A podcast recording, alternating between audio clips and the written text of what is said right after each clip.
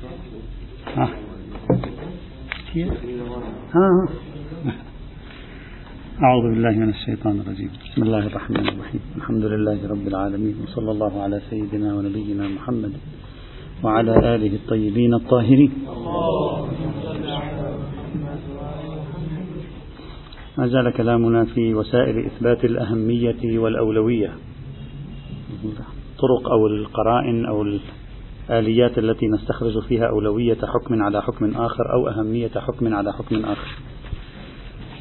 حسب تقسيم قمت به قسمت معايير الأولوية إلى قسمين إلى معايير داخل دينية وإلى معايير خارج دينية. أو فلنقل بتعبير أدق معايير داخل النصوص ومعايير خارج النصوص. المعايير داخل النصوص أم أيضا يمكنني أن أقسمها إلى قسمين إذا أردنا أن نمنهج الموضوع؟ إلى معايير كيفية وإلى معايير كمية. كل الذي ذكرناه إلى الآن هو عبارة عن معايير كيفية. ذكرنا إلى الآن عدة معايير. المعيار الأول إطلاقات النصوص. هذا معيار كيفي كيفية النص. وناقشنا موضوع إطلاقات النصوص. المعيار الثاني كان نصوص تحديد الأهمية الهرمية للتشريعات. مثل حديث دعائم الإسلام بني الإسلام على خمس. ويمكنكم هنا أن تضيفوا أيضا نصوص الكبائر والصغائر فإن النصوص التي تتكلم عن الكبائر إنما تشير إلى بنية الهرم هرم المحرمات وأن الأهم هو عبارة عن الكبائر ويتلوها الصغائر إذا هذه معيار آخر. المعيار الثالث أطلقنا عليه نصوص المآلات والعواقب التي فيها حديث عن العذاب عن الثواب عن العقاب. ويمكنكم هنا أن تضيفوا أيضا شيئا. فاتنا أن نشير إليه بالأمس. وهو العقوبات الدنيوية. فإنه قد يقال إنه لو وضعت الشريعة عقوبة على شيء مثل الحدود كان ذلك كاشفا عن كونه أخطر من الذي لم تضع عليه الشريعة عقوبة. خاصة وأن التعزيرات اشترطوا فيها أن لا يزيد عدد الجلد فيها عن مقدار أدنى الحدود وهذا ربما يكون كاشفا ولو في الجملة ولو بنحو الاحتمال عن كون ما ورد النص في بيان حد مسمى فيه أكثر خطورة عند الشارع مما لم يرد بل حتى داخل ما ورد فيه النص العقابي الدنيوي. يمكن أيضا أن نستأنس ولو كقرائن احتمالية. مثلا ما ورد فيه الجلد قد يكشف عن كون حرمته أقل من حيث الخطورة عما ورد فيه القتل هكذا تستطيع أنت أن تستكشف مستويات خطورة المحرمات تبعا لمستويات وأنواع العقوبات الدنيوية التي وضعتها الشريعة. فهذا أيضا يمكن إضافته هنا. المعيار الرابع كان نصوص التنزيل أو نصوص التشبيه بهدف الحث أو بهدف التهويل. أيضا ذكرنا كل هذه معايير كيفية المعيار الخامس نصوص المفاضلات المحددة أو المفاضلات المعينة وقد أشرنا إليه أيضا. المعيار السادس نصوص الأدلة الثانوية. هذا ذكرناه بأمس صحيح؟ نعم. والذي ذكره السيد الشهيد وعلقنا عليه بتعليق مختصر. وصلنا إلى المعيار السابع. وهو المعيار ما قبل الأخير من المعايير التي كان قد ذكرها السيد الشهيد الصدر. مناسبات الحكم والموضوع في الذهن العرفي والعقلائي. هذا أيضا من المعايير الراجعة إلى داخل النص بنوع من فهم له وترجع إلى حيثيات كيفية. لا هي خارج النص ولا هي حيثية كمية. السيد الشهيد قال إذا قال المولى الغصب حرام. وفي دليل آخر قال القتل حرام. نعرف أنه عنده حرمة المال موجودة مال الغير وحرمة نفس الغير أيضا موجودة في الشريعة. إذا تلقى العقلاء هذين التكليفين العقلاء بأنفسهم بمناسبات الحكم والموضوع ماذا يقولون؟ يقولون بأن حرمة النفس أقوى من حرمة المال. فإن حرمة مال الغير لم تثبت لمال الغير لولا أن نفس الغير محترم. إذا نفس الغير غير محترمة لا معنى لحرمة ماله. فإن حرمة ماله ليست سوى لأجله فتكون حرمة ماله أشبه بالدانية نسبة لحرمة نفسه. العقلاء هكذا يفهمون فإذا تزاحمت حرمة النفس مع حرمة المال كما لو كنا نريد أن نسعفه ولكن إسعافنا له يؤدي إلى التصرف الغصبي بأملاكه. يؤدي إلى التصرف الغصبي بأملاكه. في هذه الحال لا شك أن العرف العقلائي يرى أن حفظ نفسه أهم من حفظ أمواله لأن حفظ نفسه كأنه بالأصالة وحفظ أمواله كأنه بالتبع. هذا التعبير من عندي. بناء عليه نفهم أن دليل حفظ النفس مطلق ودليل حفظ مال الغير أو عدم هتك حرمة مال الغير مقيد. فيكون حفظ النفس أهم عند الشارع من حفظ المال. هذا سماه السيد الشهيد الفهم العرفي والعقلائي وفقا لمناسبات الحكم والموضوع. يعني إذا ألقيت هاتين الفكرتين على العرف والعقلاء هم هكذا يقيمون هاتين الفكرتين. يقومون فكرة حفظ النفس وحفظ المال بهذه الطريقة. أن حفظ النفس أهم من حفظ المال. لماذا؟ لأن المال إنما حفظ لكون النفس محفوظة. إذ لا معنى لأن يحفظ مال الغير إذا كان ذات الغير غير محفوظة. هذا تصوير السيد الشهيد آه، في هذا آه، المثال الذي آه، ذكره. أريد هنا أن أعلق بتعليق بسيط منه ربما يكون توضيح وتعميق لكلام السيد الشهيد ربما يكون دفع دخل عن كلامه وربما يكون نقدا لكلامه. وذلك أننا في هذه الآلية التي ذكرها رحمه الله ربما يكون قد وقع خلط بين أمرين. الأمر الأول تعيين الأهم مسبقا وفي ضوء تعييننا للأهم مسبقا نقوم بتقييد الإطلاق في المهم وعدم تقييد الإطلاق في الأهم.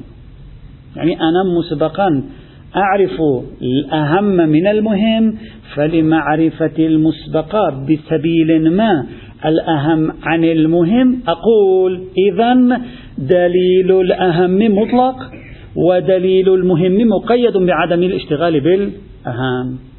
كما هي نظرية الأمر الترتبي التي كل كلامنا عليها. طيب هذا حالة أولى. الحالة الثانية أن أقدم طرفا على طرف آخر. أقدم لسبب من الأسباب. طرفا على طرف آخر. أجعل طرفا مطلقا وأجعل طرفا مقيدا وأستنتج من كون أحد الطرفين مطلقا. وأحد الطرفين مقيدا أن المطلق هو الأهم. وهذه حالة ثانية. بتعبير آخر. بحث الأهمية له مستويان. مستوى قبلي ومستوى بعدي. المستوى القبلي اكتشاف الأهم والأولى عند الشارع في المرحلة الأولى ومنه اكتشاف الإطلاق والتقييد. المستوى البعدي اكتشاف الإطلاق والتقييد. ومنه اكتشاف الأهم والمهم. في طريقة السيد الشهيد الصدر نحن نلاحظ أنه استخدم الطريقة الثانية في الحقيقة ولم يستخدم الطريقة الأولى. هو ماذا فعل؟ النص الدال على وجوب حفظ النفس والنص الدال على وجوب حفظ المال. ليس فيهما إشارة لشيء. هذا يقول مال الآخر محترم. هذا يقول نفس الآخر محترمة. لا يوجد أي شيء في النص. من الذي قام باعتقاد الأولوية؟ من الذي في ذهنه توجد فكرة الأولوية والأهمية؟ العقلاء. تقريب السيد الشهيد هكذا. العقلاء في ذهنهم أن حرمة المال لم تكن سوى لأن حرمة النفس موجودة فحرمة النفس أولى وأهم من حرمة المال. النص حيث جاء إلى ذهن العقلاء مطلقان وحيث إن طبيعة الموضوعين في ذهن العقلاء أحدهما أهم من الآخر. قام العقلاء بتقييد دليل حرمة المال وإطلاق دليل حرمة النفس.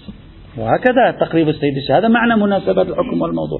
يعني من ارتكاز ما عند العقلاء قاموا بفهم الإطلاقين. واحد منه مقيدا وواحد تركوه على إطلاقه.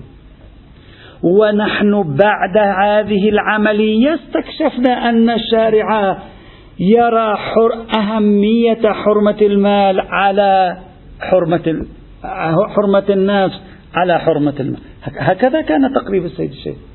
فنحن في الحقيقة كيف عرفنا أن هذا أهم وهذا مهم؟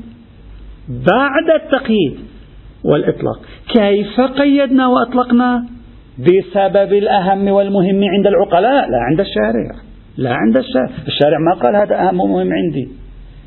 بسبب ارتكاز الأهمية عند العقلاء هم قاموا بعملية مناسبة الحكم والموضوع بتقييد واحد على الثاني. فاستكشفنا بعد التقييد أن المطلق أهم وأن المقيد هو المهم. ولا أقول هذه طريقة خاطئة لكن ما نستهدفه في بحث الأهم والمهم. يعني ما نريده من دراسة الأهم والمعيار الأهم والمهم. هو أن نحصل على معرفة الأهم والمهم كي نقوم بالإطلاق والتقييد. وهذا هو الذي نريده. نوعا هذا هو الذي نريده في دراسة معايير الأهم والمهم. أحصل على معيار يثبت لي هذا أهم وهذا مهم ببركته أقوم بتقييد المهم وإطلاق دليل الأهم. وبالتالي طريقة السيف وإن كانت صحيحة لكنها في ذاتها ليست معيارا لاكتشاف الأهمية عند المولى لنقوم على أساس هذا المعيار بإجراء الإطلاق والتقييد. فالتفت لذلك. لا أقول طريقته خاطئة. أقول سن طريقة هذه سنخها مختلف تماما عن سنخ جميع الطرق. وما نريده هنا عادة هو المعرفة القبلية بالأهمية لا المعرفة البعدية بالأهمية المعرفة البعدية بالأهمية لا تعد تنفعني. لماذا؟ لأن أنا الذي يهمني الإطلاق والتقييد حصل الإطلاق والتقييد. أهم مهم لا يهمني. تأمل جيدا. أنا المعرفة البعدية حتى لو لم أحصل عليها يكفيني الحصول على الإطلاق والتقييد. ما هو الإطلاق والتقييد يحقق لي الأمر الترتبي. ويجري قواعد التزاحم بالصرف النظر عن الأهمية. إذا إذا حصل الإطلاق والتقييد. إذا حصل الإطلاق والتقييد منصرفا عن الأهمية. هنا الإطلاق والتقييد حصلا اترك أنه يدلان على أهمية شيء عند الشارع. في نفس حصوله ما تحقق الغرض. بالنسبة لي تحقق الغرض. أنا غرضي كان أن خطاب الأهم يبقى يلاحقني مطلقا. خطاب المهم لا يلاحقني إلا بعد فرق الاشتغال بالأهم. وهذا حصلت عليه حتى لو لم أستنتج الأهمية عند الشارع بعد حصول الإطلاق والتقييد في المقام هي نكتة فنية ليست إشكال لا أريد أن أشكل لكن نكتة فنية تجعل هذا المعيار معيارا بعديا في حين نحن حاجتنا هنا إلى معايير قبلية بها نقيد ونطلق هذه الخصوصية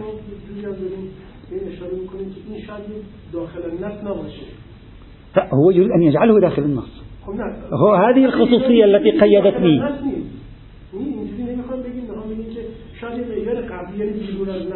لا هو معيار النص.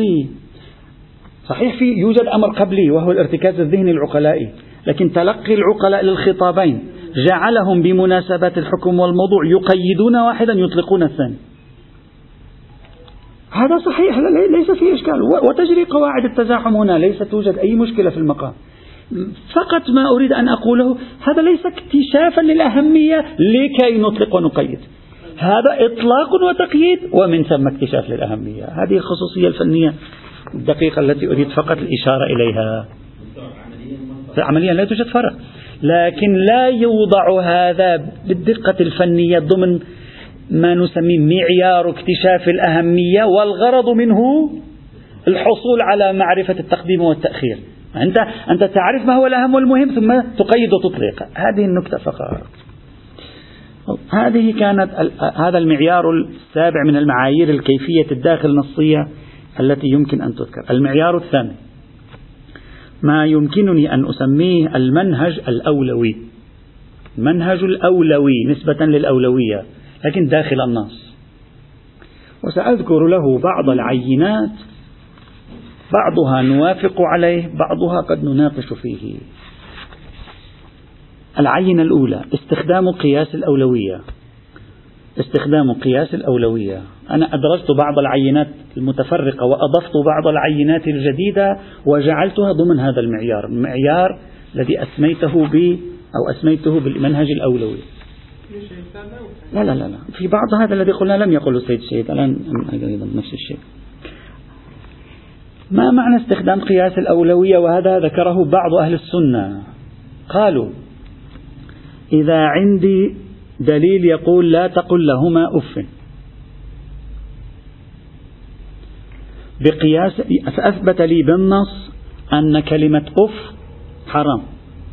بقياس الأولوية نثبت أن ضرب الوالدين حرام. صحيح؟ ضرب الوالدين حرام نثبت. هذا ما معنى؟ أنت تقول بقياس الأولوية. ما معنى الأولوية؟ ما كلمة الأولوية في قياس الأولوية؟ تتضمن برأيه تتضمن أن الضرب أولى من الأف. يعني هو في نفسه يتضمن أن حرمة الضرب أكبر من حرمة قول كلمة أف هو في نفسه يرتب حرمة الضرب ثابتة حرمة أف ثابتة لأن حرمة الضرب ثبتت بقياس الأولوية. عنا ذلك أن حرمة الضرب أكبر من حرمة أف فلو جاءني دليل وقال وجوب شيء ما حرمة شيء ما مساو لحرمة أف. كان معنى ذلك أن حرمة الضرب لو تزاحم مع ذلك الشيء يكون مقدما عليه لأنه أهم منه وأولى. أعيد. ادعى المقرب لهذه الفكرة أن قياس الأولوية ينفعنا في باب معرفة الأهم والمهم. الأشد خطورة والأقل خطورة في باب المحرمات. لما كان كلمة أف مدلول عليها بالنص وأنت أتيت بقياس الأولوية لتثبت حرمة الضرب ماذا يعني ذلك؟ يعني ذلك أن حرمة الضرب أقوى من حرمة أف وإلا كيف يتشكل عندك قياس الأولوية؟ كيف يتشكل عندك قياس الأولوية؟ ما يتشكل حرمة الضرب أقوى من حرمة أف طيب لو جاءني حكم آخر دل الدليل على أنه مساو لحرمة الضرب في الخطورة والأهمية. وتزاحم في مقام الامتثال عفوا مساو لأف في الخطورة والأهمية. وتزاحم مع حرمة الضرب قدم حرمة الضرب عليه في مقام التزاحم. لأن حرمة الضرب أشد خطورة من مساويه فيكون أشد خطورة منه. هذا تقريب الاستفادة من قياس الأولوية لاستخدام منهج أسميه المنهج الأولوي إلا أن هذه الطريقة التي ذكرها بعض أهل السنة لا تنفع شيئا في المقام مع الأسف لماذا؟ لأنه حصل فيها خطأ في فهم قياس الأولوية سواء جعلنا قياس الأولوية قياسا ذهنيا أو جعلناه دلالة لفظية على الخلاف بين الأصوليين في حقيقة قياس الأولوية لماذا؟ لأن قياس الأولوية لا يقول الضرب أشد حرمة من أف. يقول إذا كانت أف حرام فأولى أن يكون حراما مثلها الضرب. مثلها. الأولوية هنا ليست في مستوى حرمة الضرب في كون الضرب محرما على تقدير أن أف محرمة. يعني قياس الأولوية ماذا يثبت لي؟ يثبت لي أن شخصا لو حرم الضرب حتما يحرم عفوا لو حرم أف حتما يحرم الضرب. حتما يحرم الضرب. لا حتما يرى أن الضرب حرمته أكبر من حرمة أف. هذا فرق. نحن نسميه الأولوية لا بمعنى أن حرمة الضرب أهم وأكبر من حرمة أف. بل بمعنى أن إثبات حرمة أف الأولى أن يكون معه معه لا أهم منه معه حرمة الضرب. فقياس الأولوية يقول من باب الأولى أن يكون الضرب حراما مثلما الأف حرام. لا من باب أولى أن يكون الضرب في حرمته أكبر من حرمة أف. لا, لا يثبت ذلك. لا أحد يقول أصلا لا يفهم من قياس الأولوية ذلك. وبالتالي استخدام قياس الأولوية لإثبات أن ما ثبتت حرمته بالأولوية أو ثبت وجوبه بالأولوية لا يعني ذلك أنه في درجة حرمته ووجوبه أكبر من درجة حرمته ووجوب ما دل النص عليه بل يعني أنه لا يعقل أن يكون ما دل النص عليه حراما وهذا ليس بحرام ولا يعقل أن يكون ما دل النص عليه واجبا وهذا ليس بواجب. هذا كل ما يقول قياس الأولوية فيقول حتما هذا لابد أن يكون عنده حراما. نعم إذا كانت ثمة قرينة إلى جانب الدليل إلى جانب قياس الأولوية يعطيني شيئا ما لا بأس. لكن محض قياس الأولوية لا يعطي توضيحا لدرجات الأهمية بقدر ما يعطي إثباتا لضرورة أن يكون ألف محرما على تقدير أن باء محرم.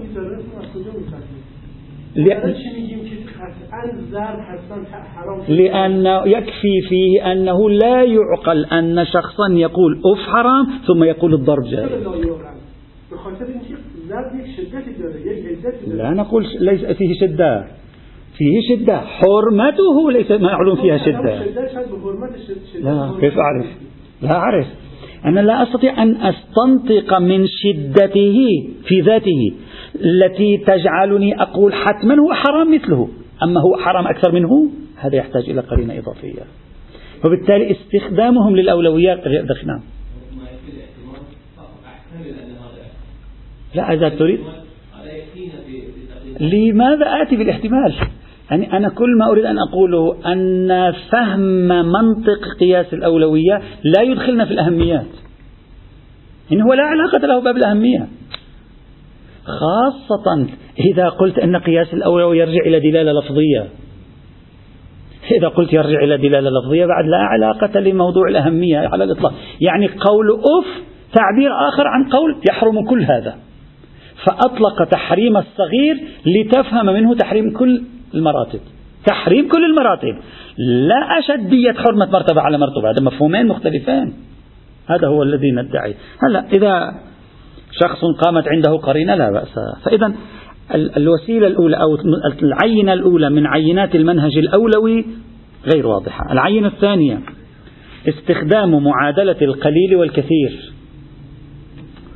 وهذه أيضا ذكرها بعض علماء أهل السنة. قالوا نستخدم معادلة القليل والكثير. ما معنى معادلة القليل والكثير؟ قالوا إذا كان شرب مقدار بسيط غير مسكر من الخمر حرام. فشرب مقدار كثير مسكر أشد منه في الحرمة قطعا. أشد منه في الحرمة قطعا. لأن القلة والكثرة تلعب دورا في شدة الحكم وضعف الحكم. إذا كان الفقاع محرمان فشرب الخمر محرم. لأن إذا كان المسكر الخفيف حكمت الشريعة فيه بالحرمة. فالمسكر الشديد حرمته حتما أكبر من حرمة المسكر الخفيف. لا أقول بالأولوية ما أتكلم عن أولوية هنا. هذاك ثبت بدليل آخر أيضا حرمته الكثير لم ثبت بدليل؟ القليل لم ثبت بدليل؟ ما أتكلم عن أولوية. لكن أنت لما تفهم أن هذا القليل حرام وتقارنه بالكثير تعرف أن تحريم الكثير أشد من تحريم القليل. لماذا؟ لأن الخاصية التي هي الإسكار أشد هنا. فنقول هذا تحريم أشد من هذا التحريم. هكذا قالوا. سأذكر عينة ثالثة وبعدين أعلق على العينة الثانية والثالثة. العينة الثالثة الشدة والضعف. وليس القلة والكثرة ليس الكمية التي تشربها. الشدة والضعف. مثل وهذا المثال يمكن أن ينسجم مع السلفية السلوك الشركي.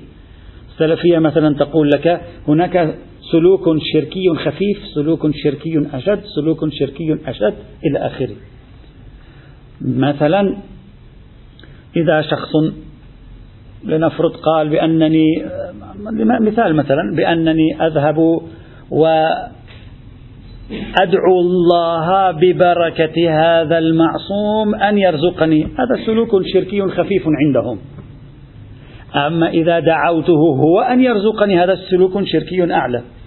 أما إذا كنت أعتقد بألوهيته فهذا سلوك شرك فهذا شرك أعلى. أما إذا كنت أرى خالقيته ووجوب وجوده مع واجب الوجود فهذا شرك أعلى. فهذه رتب كله شرك.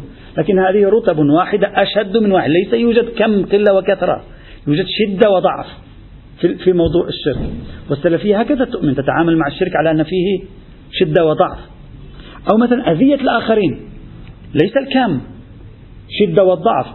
أن تهين شخصا بمحضر شخص آخر نفس الإهانة إذا فعلتها بمحضر جمهور الناس تكون أشد. هو ليس يوجد كثرة هنا وقلة الكم واحد لكن الشدة والضعف مختلفة. فقالوا إذا كان من شيء في حال في حال ضعفه محرما فحال الشدة تحريمها لا بد أن يكون أقوى من تحريم حال حال الضعف. يعني منطقيا لا بد أن يكون أقوى من تحريم حال الضعف.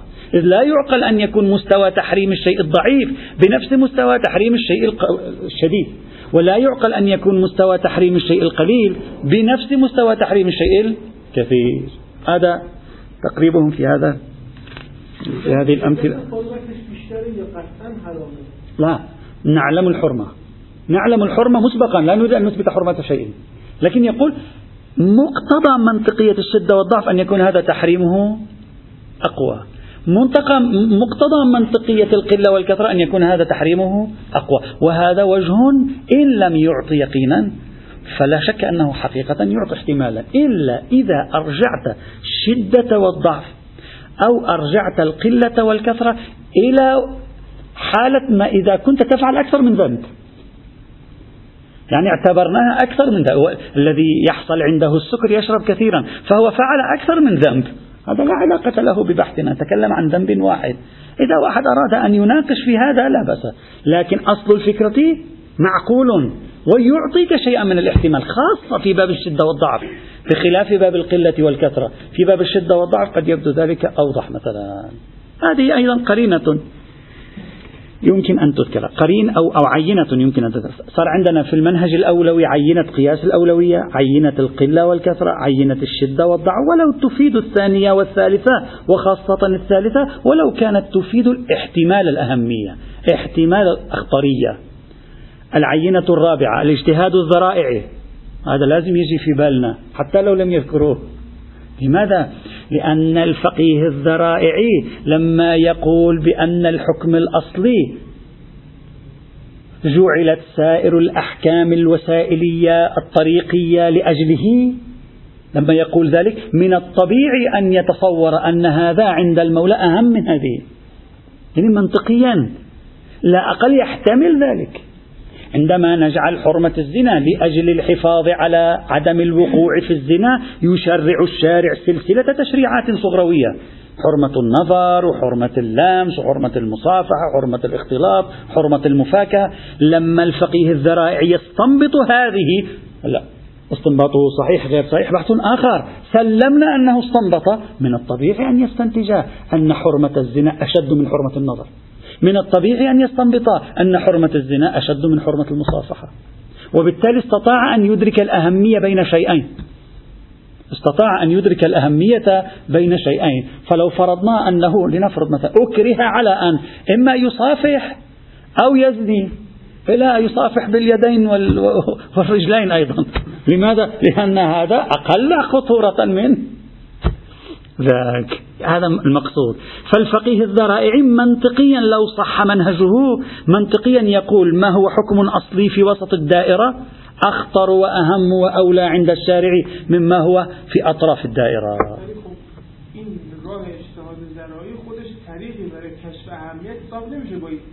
لماذا؟ إذا صح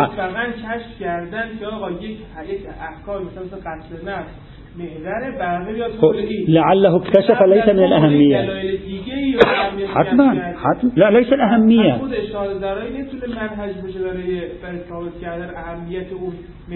لا هو لم يستنتج أهمية هذا على هذه. هو استنتج محورية هذا نسبة إلى هذه. لا هو استنتج أن البقية جعلت لأجل هذه. ناتج هذا الاستن... هذا فهمه من النصوص. هلا فهمه صحيح غير صحيح بحث آخر ناقشنا نحن الذرائعيين لكن بناء على استنتاجاتهم عندما يقولون أنا أفهم أن هذا جعل لأجل هذا منطقيا أن يقول هذا أهم من هذا. بعد تحقق فهم مجعولية هذا لأجل هذا طبيعي أن تكون النتيجة أهمية هذا على هذا. إذا صح منهجه نحن نفترضه. وكذلك عينة خامسة حالها أيضا صار واضحا وهو المنهج المقاصدي. أولى المقاصدي لا شك عنده ولا ريب. إذا صحت معاييره في الاجتهاد المقاصدي أن المقاصد أولى من الوسائل. ولذلك هو إذا تزاحم الموقف يضحي بالوسائل لأجل المقاصد. فهمه لخارطة الشريعة هكذا. إذا صح فهمه فنقول ناتج فهمه أن المقاصد أولى من الوسائل. إذا ما صح فهمه خلاص سالب انتفاء الموضوع. طبعا إذا أراد أن يفهمنا المقاصدية من خلال مفهوم الأهمية خب يلزم منه الدور حينئذ. لا نستفيد شيئا. هذا صحيح. أما إذا يفهمها من شيء آخر وسيأتي بحثه في المقاصد لا. نفس المقاصدية تكشف عن أهمية المقصد عن الوسيلة. فعند التزاحم يضحى بالوسيلة لأجل المقصد. إذا هذه عينات خمس في داخل المعيار السابع من المعايير الكيفية في المعايير الداخل النصية قياس الأولوية الشدة والضعف القلة والكثرة معيار الاجتهاد الذرائعي لو تم معيار الاجتهاد المقاصدي لو تم. لا على تمامية الرابع والخامس نعم. في الثاني والثالث في الثالث قلت قريب ووجيه. لكن في الثاني قلنا مداخلة إن لم يلزم من القلة والكثرة تعدد الذنب لا ينفعنا تعدد الذنب نحن نريد ذنب واحد. الكثرة إذا كان سببها تعدد تحقيق ذنب لا ينفع شيئا في المقام.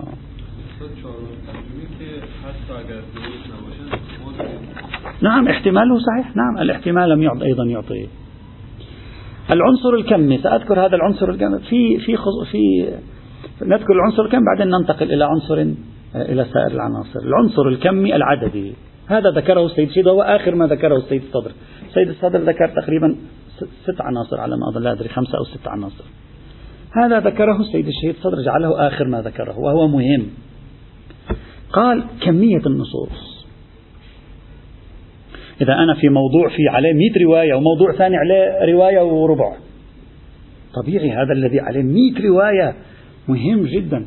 أما تسمع الناس يؤشكلون يقولون الزكاة مئة آية وشيء والخمس آية واحدة والخمس أهم من الزكاة. لماذا؟ ينطلقون من تعاملهم الفطري الطبيعي. أنه كثافة النصوص هنا طبعا في أجوبة على هذه يعني لأن الزكاة هل يراد منها العنوان الزكوي الذي نفهمه نحن أو مطلق الإنفاق الواجب؟ هذا بحث آخر. مهم. فقال كثرة النصوص لا شك تدل. تتصور شخص في كل محاضراته دروسه يركز دائما على مثلا الإبداع على الإبداع على الإبداع على الإبداع في التفكير. وفي محاضرة واحدة تكلم عن ضرورة اتباع العلماء. طبيعي. تقول هذا الإبداع عنده أهم من هذه. طبيعي تقول ذلك. فالعنصر الكمي كاشف عن الأهمية. لكن الآن استدراك السيد الصدر في غاية الأهمية. أن هذا ليس فقط في بحث التزاحم هذا حتى مفيد ثقافيا مفيد فكريا مفيد تفسيريا مفيد حديثيا. هذه الفكرة التي الآن سأشرحها بطريقتي أثناء الشرح سأضيف عليها حتى لا نقول شيئا ننسبه للسيد الصدر. سأشرح فكرته سأضيف عليها وسأوضحها بالشكل الذي أتمكن من إيضاحه. قال لكن أحيانا يكون الكثرة الكمية في الآيات في في النصوص ولا يقول آيات. في النصوص الكثرة الكمية لها سبب آخر غير أهمية المضمون. مثل الآن عدة أمثلة نشير إلى عدة موارد.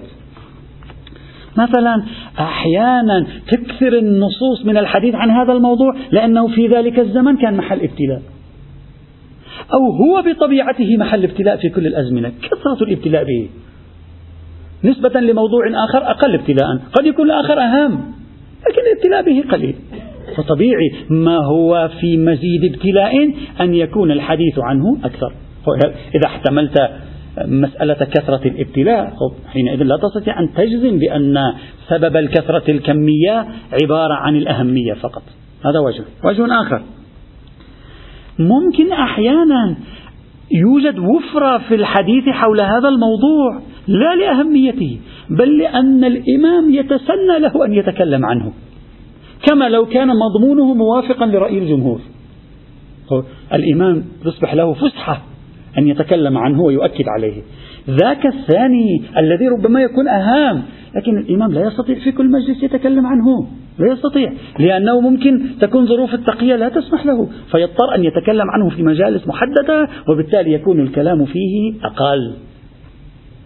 الآن هذا أمر طبيعي خاصة مثلا في المجتمعات أو حتى في الدول التي مثلا يوجد فيها حالة من الاستبداد. أحيانا يكون الشخص عنده موضوع أهم بكثير لكن لا يتكلم فيه إلا قليلا لأن الظروف لا تسمح له يتكلم. وموضوع عنده أقل أهمية لكن يتكلم فيه بكثرة. لماذا؟ لأنه يقول لك الظروف تسمح لي تعال أتكلم لا بأس. هذا احتمال أيضا لابد أن نأخذه بعين الاعتبار. ونرصد طبيعة الموضوع. أيضا وجه ثالث. أن يكون طبيعة الموضوع مما من شأنه أن يغفل عنه. يعني ينسى إن لم نتكلم فيه كثيرا. ولا نريده أن ينسى. فنتكلم فيه كثيرا.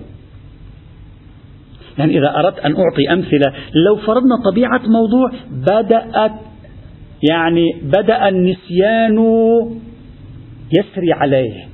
مثل سنة بدأت تموت والناس تتجاهلها لسبب أو لآخر فأنت تقوم بالتركيز عليها بالتركيز عليها حتى لا تذهب حتى لا تزول. هي ليست أهم من غيرها لكن لأنها في معرض الزوال وهي سنة مرادة متبعة فأنت تركز عليها. ليس لأنها أهم. إذن هذا أيضا منشأ جديد من مناشئ الكثرة الكمية رغم أنه ليس أهم. منشأ آخر. الرواة يسألون كثيرا. في بعض الأحيان في بعض الأزمنة موضوع معين يكثر فيه الجدل. فتكثر فيه الأسئلة فتكثر فيه الأجوبة فتكثر فيه النصوص. تلقائيا. طبيعة الرواة يسألون في هذا الموضوع. لماذا يسألون؟ إما لكونه محلا للابتلاء أو لا لكونه مثار جدل في ذلك الزمان أو في تلك الفترة. فتظهر النصوص الكثيرة. كثرة النصوص لوحدها لا تدل على الأهمية. إذا في مناشئ كثيرة في التحليل والتأمل. ولاحظ أنت شيخنا العزيز أن هذه المناشئ التي يشير إليها السيد الصدر مناشئ تكمن في أن لديه وعيا اجتماعيا تاريخيا. يعني السيد الصدر يتكلم الآن من وعي اجتماعي تاريخي. لماذا تنشأ الكثرة الكمية يحلل اجتماعيا وتاريخيا؟ لماذا تنشأ الكثرة الكمية؟ ولا يرى أن الأهمية فقط هي العنصر الوحيد أحد العناصر المحتملة في هذا الإطار. وعليه. إذا تأكدنا أن السائر المناشئ المحتملة قطعا غير موجودة في المورد وتعين احتمال الأهمية سببا وحيدا لهذه الكثرة الكمية نقول نعلم بأهمية هذا المورد. هكذا النتيجة ستكون. أما لو احتملنا سائر المناشئ إذا احتملت سائر المناشئ هذا لا يعني أن احتمال الأهمية صار منعدم. ما زال موجود. فإذا احتمال الأهمية موجود. وسائر المناشئ محتملة. سائر المناشئ مشتركة بين المتزاحمين. وهذا المتزاحم فيه كثرة كمية. كثرة الكمية هذه تعطي احتمال الأهمية فأقول هذا الحكم محتمل الأهمية لا وزن. احتمال أن كثرته الكمية ناشئة عن كثرة الابتلاء. احتمال أن كثرته الكمية ناشئة عن أهميته. احتمال أن كثرته الكمية ناشئة عن خصوصية زمنية. لكن احتمال الأهمية موجود. فإذا أقول هو محتمل الأهمية وأطبق عليه قواعد الترجيح بمحتمل الأهمية. فأستطيع أن أستفيد من هذه القضية. إما علما أو احتمالا. وهذا مفيد نافع في, في مثل هذا المجال. طيب. لكن السيد الصدر استثنى حالة واحدة. وهي حالة وجود مانع. علمنا بوجود مانع يمنع عن تكثير النصوص في الطرف الآخر. المزاحم. يعني علمت بوجود مانع هو الذي منع عن صدور نصوص كثيرة في الطرف الآخر. وإذا كان الأمر كذلك لا أستطيع حتى أن أحتمل الأهمية هنا. لا أحتمل. لأنه مع وجود هذا المانع لا أعلم بأن هذا كثير النص وهذا قليل النص. لأن هذا لولا المانع لكان كثير النص مثله. راح احتمال الأهمية حينئذ.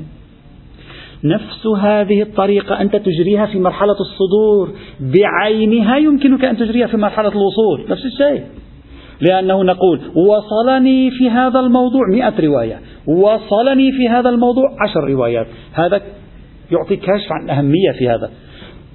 ممكن ما أتأكد من الأهمية. احتمال أن هذا الموضوع وصلني فيه. هذا سيد الصدر يقول احتمال أن هذا الموضوع وصلني فيه لتوفر دواعي الرواة إلى نقله. أما هذا لم يصلني فيه روايات كثيرة لأن الرواة لا تتوفر لديهم دواعي إلى النقل. احتمال. لكن مع ذلك أبقى أحتمل أن هذا أهم وبالتالي أنتفع بهذا المعيار إذا المعيار الكمي مفيد إما لتكوين العلم بالأهمية أو لتكوين احتمال الأهمية لكن إفادته الأهم أين؟ في فهمنا لظاهرة الكمية في النصوص لأنه في بعضهم يجي يقول لك أوه مولانا لا يصح أن نتجاهل هذه. في مئة رواية فيها مئة رواية لا يعني أن هذا صار قطعي يعني ليس قطع الصدور أتكلم يعني أهم من غيره. لا أبدا. يجب أن تنفي تمام الاحتمالات حتى تثبت الأهمية أو تكون الأهمية محتملة فقط. وبالتالي هذا المعيار ممتاز إما في العلم أو في الاحتمال إما في مرحلة الصدور أو في مرحلة الوصول. ما أفاده السيد الصدر في رأيي يدل ينم عن وعي تاريخي اجتماعي عنده ممتاز. وهذا يعني أنا أعجبني في هذه يعني أعجبتني الفكرة لأنني أحب الالتفات إلى هذا الوعي التاريخي والاجتماعي. وأن نعرف كيف تنشأ الظواهر. لا تنشأ الظواهر فقط من عنصر واحد أو عنصرين. تنشأ من مجموعة متداخلة العناصر الاجتماعية النفسية السياقية التاريخية السياسية إلى آخره. وبالتالي السيد صدر كان مبدع في رأيي في الإشارة إلى هذه الخصوصية في هذا الموضوع. ما أشار إليه السيد الصدر أخيرا في موضوع مرحلة الوصول؟ يمكن أن نطوره قليلا ونشير فيه إلى بعض الخصوصيات ونكمل إن شاء الله. والحمد لله رب العالمين.